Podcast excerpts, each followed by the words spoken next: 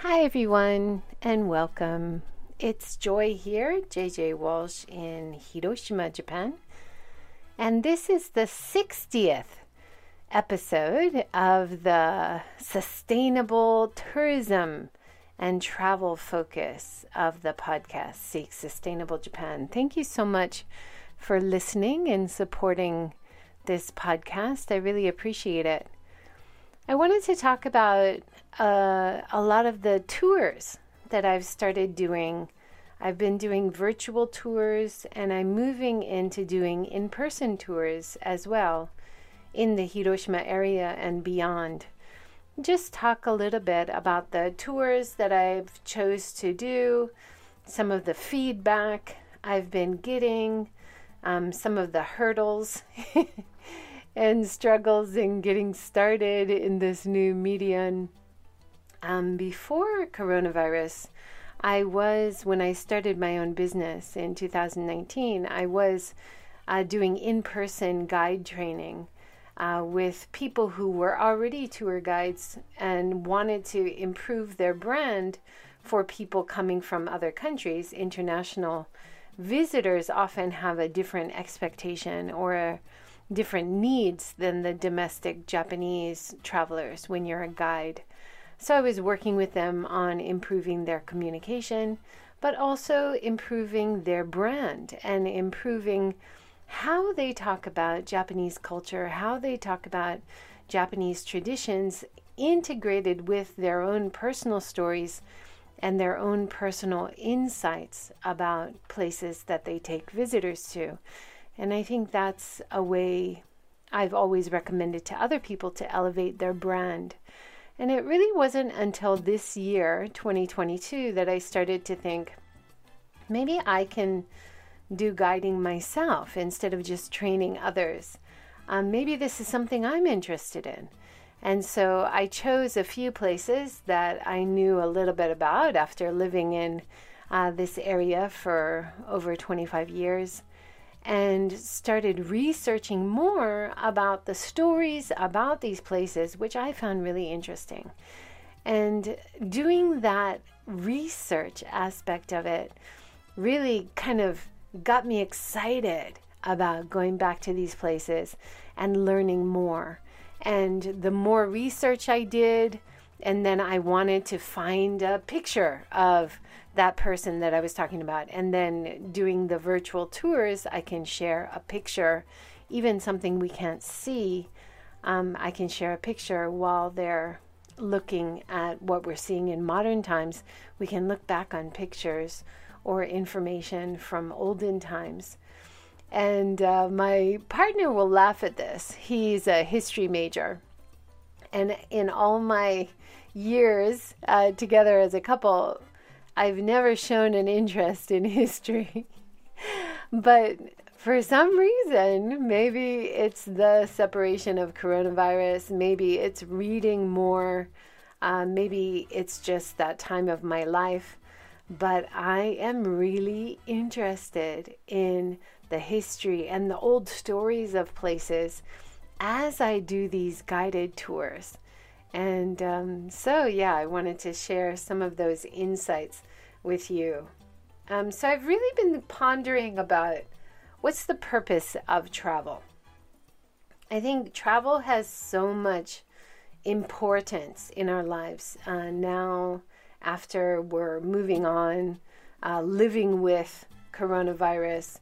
Now, most of us have had vaccines, we're going to be wearing masks getting more vaccines going into the future, but it seems like tourism and travel is becoming a possibility again as we are now in the middle of 2022. And I really think for someone who's so invested in sustainability and making better, more sustainable options when we can in terms of how we take care of people, how we take care of our planet, and how we make necessary profits, trying to balance that people, planet, profit um, three pillars as much as possible in everything we do. I think tourism really fits in with that so perfectly. That's why I was so interested in doing my uh, graduate degree, my MA in sustainable tourism, and it really validated a lot of the ideas that I had that tourism is really important in terms of making those interpersonal connections across culture. So we have more empathy for people who are different from ourselves. We have more sympathy when natural disasters or war happens to places that we have visited. It's a fact. That's the way our mind works uh, as humans.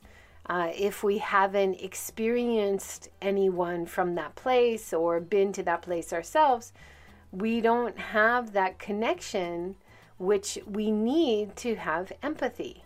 And so, if we're talking about travel as a part of sustainability, I think that interconnectedness with other people and that ability to have empathy is a really important part of having a brighter, better future, uh, which is so key to sustainability. There's also that marketing aspect, creating destination appeal. Of course, we don't we don't want to go the dark road of tourism marketing, which is uh, saying things that are not true or overemphasizing things that are not necessarily accurate. Uh, we want to be honest and humble in how we talk about destinations. Um, that is really important so people aren't disappointed when they come or do a tour. But it can, in a very uh, practical way, uh, introducing places through tourism, getting people to come to places through tourism can really save it. It can create destination appeal, especially important for places which need more income. I really believe uh, tourism can have that role of providing necessary income to areas that do not have other industries or other ways to get income. And if uh, places that are less visited become more popular, it should also bring in new residents. Uh, Alex Kerr talks about this in his projects that he's done around Japan when he remodels these old, beautiful, traditional buildings to become guest houses. Um, he also is bringing new residents in, uh, residents who are running the guest houses and living there, uh, new residents who are running uh, accompanied businesses. So they're running restaurants which feed the guests who come to his guest house, or they have art studios uh, that the guests who stay at his guest house go and visit, right? So you are by using uh, tourism, creating tourism appeal and a place to stay, you can have all these other collaborated businesses as a part of that initial appeal and marketing of a place because you're creating something new there.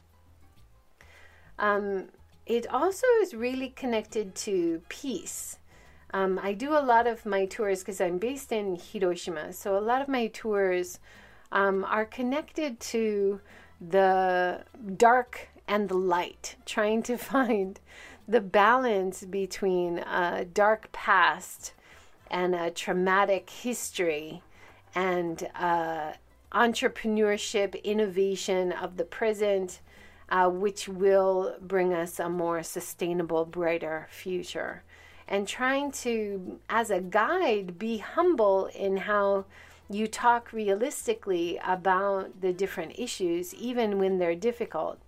I think this is something that a lot of the people who've been joining my tours have really mentioned um, that they really appreciated this engagement, this insight, um, this content and facilitation um, in a balanced way. Um, I met a guide the other day in one of the places. I always try to support local guides where I can, and it's a good part of my education as becoming a better guide. And he said something which I often hear um, tour guides say sometimes, uh, which sounds really defensive, um, saying, oh, when foreigners come in and they say uh, the Peace Park is just a park, it's just a beautiful park. And he was really offended by that. And I, I understand how he might be offended by that, but it's really important um, as a guide to try to understand both sides of what people say um, and where they're coming from when they say that and how what you're saying and what you're introducing is coming through their filter of their experiences and their life. Um, I'll give an example. So when I was doing a Peace Park, Peace Memorial Park tour in Hiroshima, uh, we're at the A-bomb dome, and even visitors, it's very easy to feel defensive sometimes as a visitor or uh, places like Hiroshima. It's really important that you try to be humble as a guide, but also as a visitor.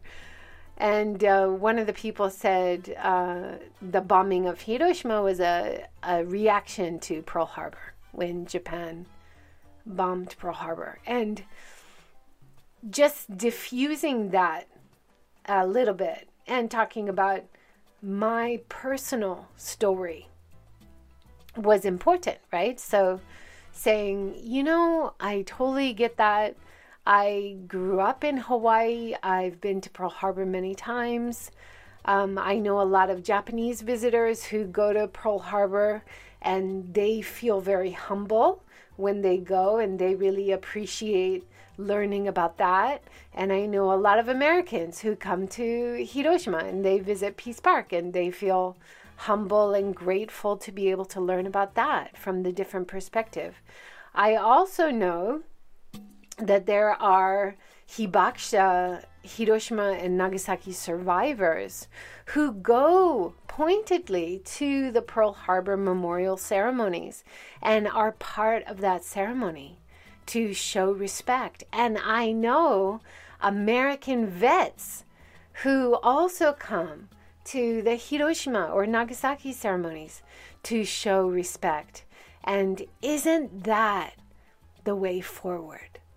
you know, and just very honestly talking about how I digest these big issues, I think is a way to diffuse some of the knee jerk reactionary defensiveness. Um, so it's been another example, I think, for me of how tourism can be a way to build community, more sustainable relationships across Japan, but also across the world, perhaps, right? Uh, so that's been really interesting.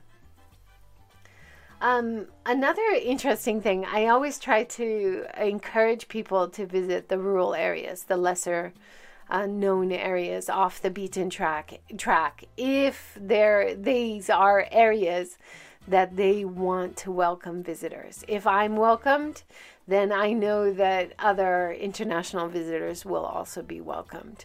If I meet lots of friendly people, then I know that lots of other international people will also be uh, impressed by how friendly people are. So I think that's that's a benefit of of being an international person and an international looking person. no matter how much I speak Japanese or how long I'm in Japan, I will always look like a visitor. And uh, people always ask me, Where are you from? I had that yesterday when I was in a very rural country town of Mitarai. And I said, I'm from Hiroshima. Where are you from? And he's like, Oh, I'm from Kochi. You know, we were speaking in Japanese, but uh, he expected me to say, another country. But he got over it quickly and we moved on to an interesting conversation. And Mitarai uh, is a very historical old uh, port town. One of, it was one of the biggest port towns uh, in terms of visitors and the appeal of it as an entertainment area. It had four tea houses uh, with lots of geishas working. Um, so then, whenever I do a tour in Mitarai, it's difficult because I want to be respectful to the women who suffered through working for so many years in the sex trade um, as geisha or maiko. And then I try to find stories about individual women who were part of history in any way and represent their stories because so often women are absent, women are missing from history and stories. And I think this is another way that I can empower women, even bringing them out of uh, this missing portion of history and bringing their stories alive. I feel like I'm doing my part um, for sustainable tourism, trying to bring respect and empower them, even coming from the past. Uh, so Mitarai is a, a very interesting place to do a tour and to talk about some of those stories. Um, but one of the nice things about Mitarai is every time I go and I talk to locals, I always learn new stories. And every time before any tour, I do lots as much research as I can a lot of research in Japanese because the materials are just not there in English. I use a lot of translation software, going back and forth, uh, trying to search with different terms. So I feel like uh, my role in uh, creating and planning these tours is really throwing me back into research quite deeply, and I'm really enjoying it and uh, getting a lot out of it. Uh, so those Mitarai tours, because uh, they're kind of difficult to get the information, but then I feel the more I do the tour and the more stories I have, uh, each tour is a little bit different, and that keeps it fresh for me. Um, but also, I've noticed uh, some guests from around the world are doing the same tour more than once, and they're asking different questions, and they're getting slightly different tours each time, even at the same place. And they're they're learning and they're building on what they already know to enhance their questions and enhance their understanding of a place um, over and over again. So that's really interesting. Now, even though I've been to places like Peace Park hundreds of times, um, there are always new people to talk to uh, new new sites to see. Uh, I think Robert Yellin, the ceramic and pottery uh, gallery curator in Kyoto, who I've interviewed a few times on my talk show, he says it uh, for areas around Kyoto that he walks that he loves. It's like stepping into a river. Every time you step in, the river is a bit different and uh, every time you do a tour, even to the same place, there's different elements to it. It's not exactly the same every time. And I think that to keep that in mind, to try to do it differently every time is is a great focus. Um, I've been doing tours to famous places, uh, so to Miyajima Island, to Hiroshima Castle, um, to Hiroshima Memorial Peace Park, um, but also lesser known places. Uh, the Peace Pagoda, just up from my house, uh, Fudoin Temple, which is across town, uh, Onomichi Port, which has become quite famous um, for the Shimanami Kaido cycling uh, destination, start or end, uh, where you can connect to bridges over different islands between Honshu Island and Shikoku Island. Um, but also lesser known places like a stylish garbage facility in Hiroshima City, which was so beautifully designed and it raises interesting questions about our garbage and uh, how we're living in modern times and uh, where things go and Uh, it's incredible that they spent this much money on a beautiful design for a garbage facility, but garbage is so central to all of our lives. So it brings up a lot of interesting questions and comments. Um, I've also been going to Rabbit Island. A lot of people don't know that Rabbit Island is in Hiroshima. Uh, it's called Okunoshima. But Rabbit Island also has a balance, an interesting balance between darkness and light because uh, during the wars, and this is from the Sino Japan War, the uh, World War II time, it was a secret island and it was erased from maps, and nobody in the local area was allowed to talk about it because they were making poison gas and uh, the stories of children who were forced or drafted into the military to work in those uh, gas factories, the poison gas factories, and what they went through after the war in uh, coming to terms with what they were doing, even though they didn't have a choice. Really uh, interesting parallels to a lot of hibakusha survivors or mobilized students who were drafted to work for the military uh, during the war. So, a lot of these tours, even to lesser known places, they have so many parallels and connections um, to other tours that I'm doing, and then give me ideas, new ideas. Oh, I should go to this place next. Oh, I should investigate that place. Uh, one of my favorite tours, uh, which has also been very well received, is to uh, Shukeien Gardens. It's right central uh, Hiroshima, not far from the station. And I've learned so much every time I go. It's not, I don't know. I mean, my undergrad was in psychology. My graduate degrees were in teaching English and then another master's in sustainable tourism. I've never studied design, I've never studied landscaping, but I've interviewed a lot of architects and carpenters and uh, people who are renovating old houses, the Minka, Kominka. And I think that has really brought up a lot of interest for me in traditional Japanese carpentry, traditional Japanese design, garden design, even tea ceremony, which I didn't have any interest in. Um, really interesting.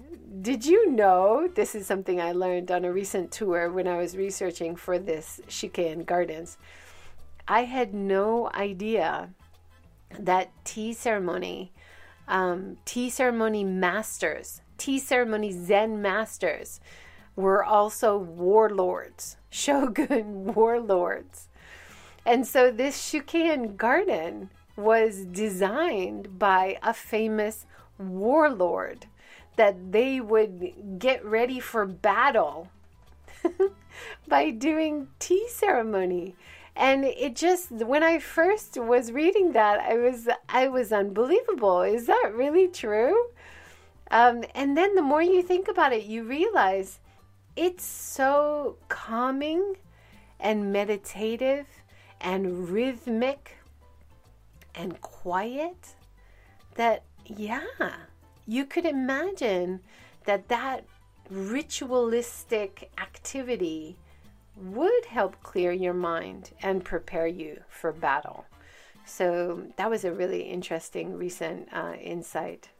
I also uh, I've done a few tours in the town of Mitarai where they have the old geisha culture and um, the modern innovation trying to revive the town because it's more than half the houses are empty and the aging population, the population's declining. Um, but it's it's got so many wonderful aspects of appeal as well. Like they have this great rule that if one of the old style houses is knocked down, you have to rebuild it in the in the same style. So they're making rules as well to retain that traditional aesthetic. And that's really important. We need innovators, we need entrepreneurs, we need funding, we need tourism money, but we also need rules and regulation to make sure that the appeal, the aesthetic appeal, the classic appeal, the things that are good about a place are protected. Uh, so that's an interesting point about Mitarai. It's also an interesting point about UNESCO World Heritage status places like Miyajima, Itsukushima Floating Shrine, um, the A-bomb Dome in Peace Park. It has helped to protect um, the aesthetic, the traditional qualities, the high quality of these places because they have been accredited, they have been uh, put to that high standard, so they're protected. Uh, one of the recent uh, disappointing things um, in Hiroshima is part of that original Peace City uh, plan when they rebuilt all of Hiroshima City that was destroyed from the bomb, and they got funding from all over the world. They got funding from the military that was uh, helping rebuild everything, and they got funding from the national government because of this focus on the peace city and it creating appeal using the narrative that it was going to motivate the world to uh, negotiate peacefully in conflict, not to use nuclear weapons, and to have that balance between nature and meaningful memorials. And it extended from Peace Park, which is really wide open, beautiful area, extended all the way up the river along the riverbanks, which are kept green and grassy. And it included uh, Hiroshima's only big open grassy park, Central Park. Um, but that Central Park has recently been dug up and it's changed from public land, a public space that everybody could use and enjoy, to a privately run space by the new soccer stadium is going to be there. So only people who buy tickets are going to be allowed to use that space. Um, and that was a part of the original Peace City plan. So, because that park did not have a rule protecting it from the government, it did not have, it was just kind of a general understanding that this was something for the people. A lot of volunteers had helped uh, build that park. Uh, people donated trees from around Japan and around the world for it. but it wasn't officially protected. So that's another example how we need this UNESCO World Heritage status, or we at least need rules and regulation that stick and protect the natural environment, protect the traditional aesthetic. Um, yeah, so these are some of the ideas I've been thinking a lot about um, as I create these tours and research them. I'm still doing my uh, Seek Sustainable Japan talk show and researching about the people that I interview and about their backstory, about their projects, reading their books before we do the interview. So that's that is playing really nicely with doing the tours because I'm getting and sharing a lot of the insights from the interviews uh, on the tours as I walk around places and see things that are connected to some of the things that the experts have talked about, for example. Um, but yeah, so this is a new venture for me, 2022, uh, doing these online tours more, um, connecting with an international audience um, to introduce tours and places that I'm researching and visiting myself and learning more about connecting me more to my local area and the local people around me. Um, so I wanted to share that with you guys today. And I'm also, um, one other new thing I'm doing in terms of tourism this year in 2022 is from this month, end of June, I'm starting to offer a 10 day intensive uh, sustainable tourism and travel program to try to um, help encourage anybody who wants to uh, create a higher quality brand for themselves as a tour guide. um, to practice more sustainable concepts um, when they're talking about tourism, but also to apply some of the things that I've been learning how to do well in terms of communicating clearly, being humble, uh, preparing, uh, researching your information. So, all of these aspects, which I had been training people to do for years and now practicing myself and getting feedback on, um, are going to be a part of this, this course. So, it's a 10 day course from uh, June 26th until July 4th, um, every night from 7.30 to 9 p.m. I'm not a night owl, so I'm gonna gambaru, take a nap before we do it. And then from the end of August, every Monday morning for six weeks, from the 22nd of August until September 26th, uh, every morning from 8 to 9.30 in the morning, uh, doing another 90 minute course, uh, six week session, um, a little bit of a shorter course. So the 10, 10 week intensive, um, talking about uh, at the end of the course, it'll be really exciting because the students will present their own original tours. Uh, some people who have already signed up, they're not uh, tour guides themselves. Uh, some are educators, some are doing businesses which are popular with tourists. Um, so I think a really exciting thing that's going to happen from these courses is that I'm going to be able to work with and help develop more sustainable brand of businesses which have tourists visit. Um, and maybe I can help them develop uh, tours around where their business is or how they tell the stories which are connected to their services and products in a more sustainable way.